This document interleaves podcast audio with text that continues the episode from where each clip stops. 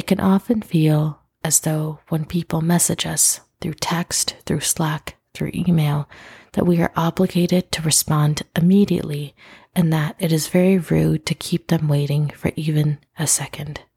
But the truth is, you have every right to take time to sit there, go through the motions, read and reflect on what is being communicated before you respond.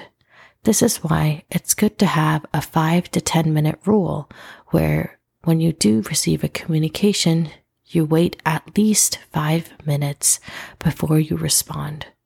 This way, you're giving yourself permission to take the time you need to really read through and breathe before you actually hit send and any communications that you're sharing with other people.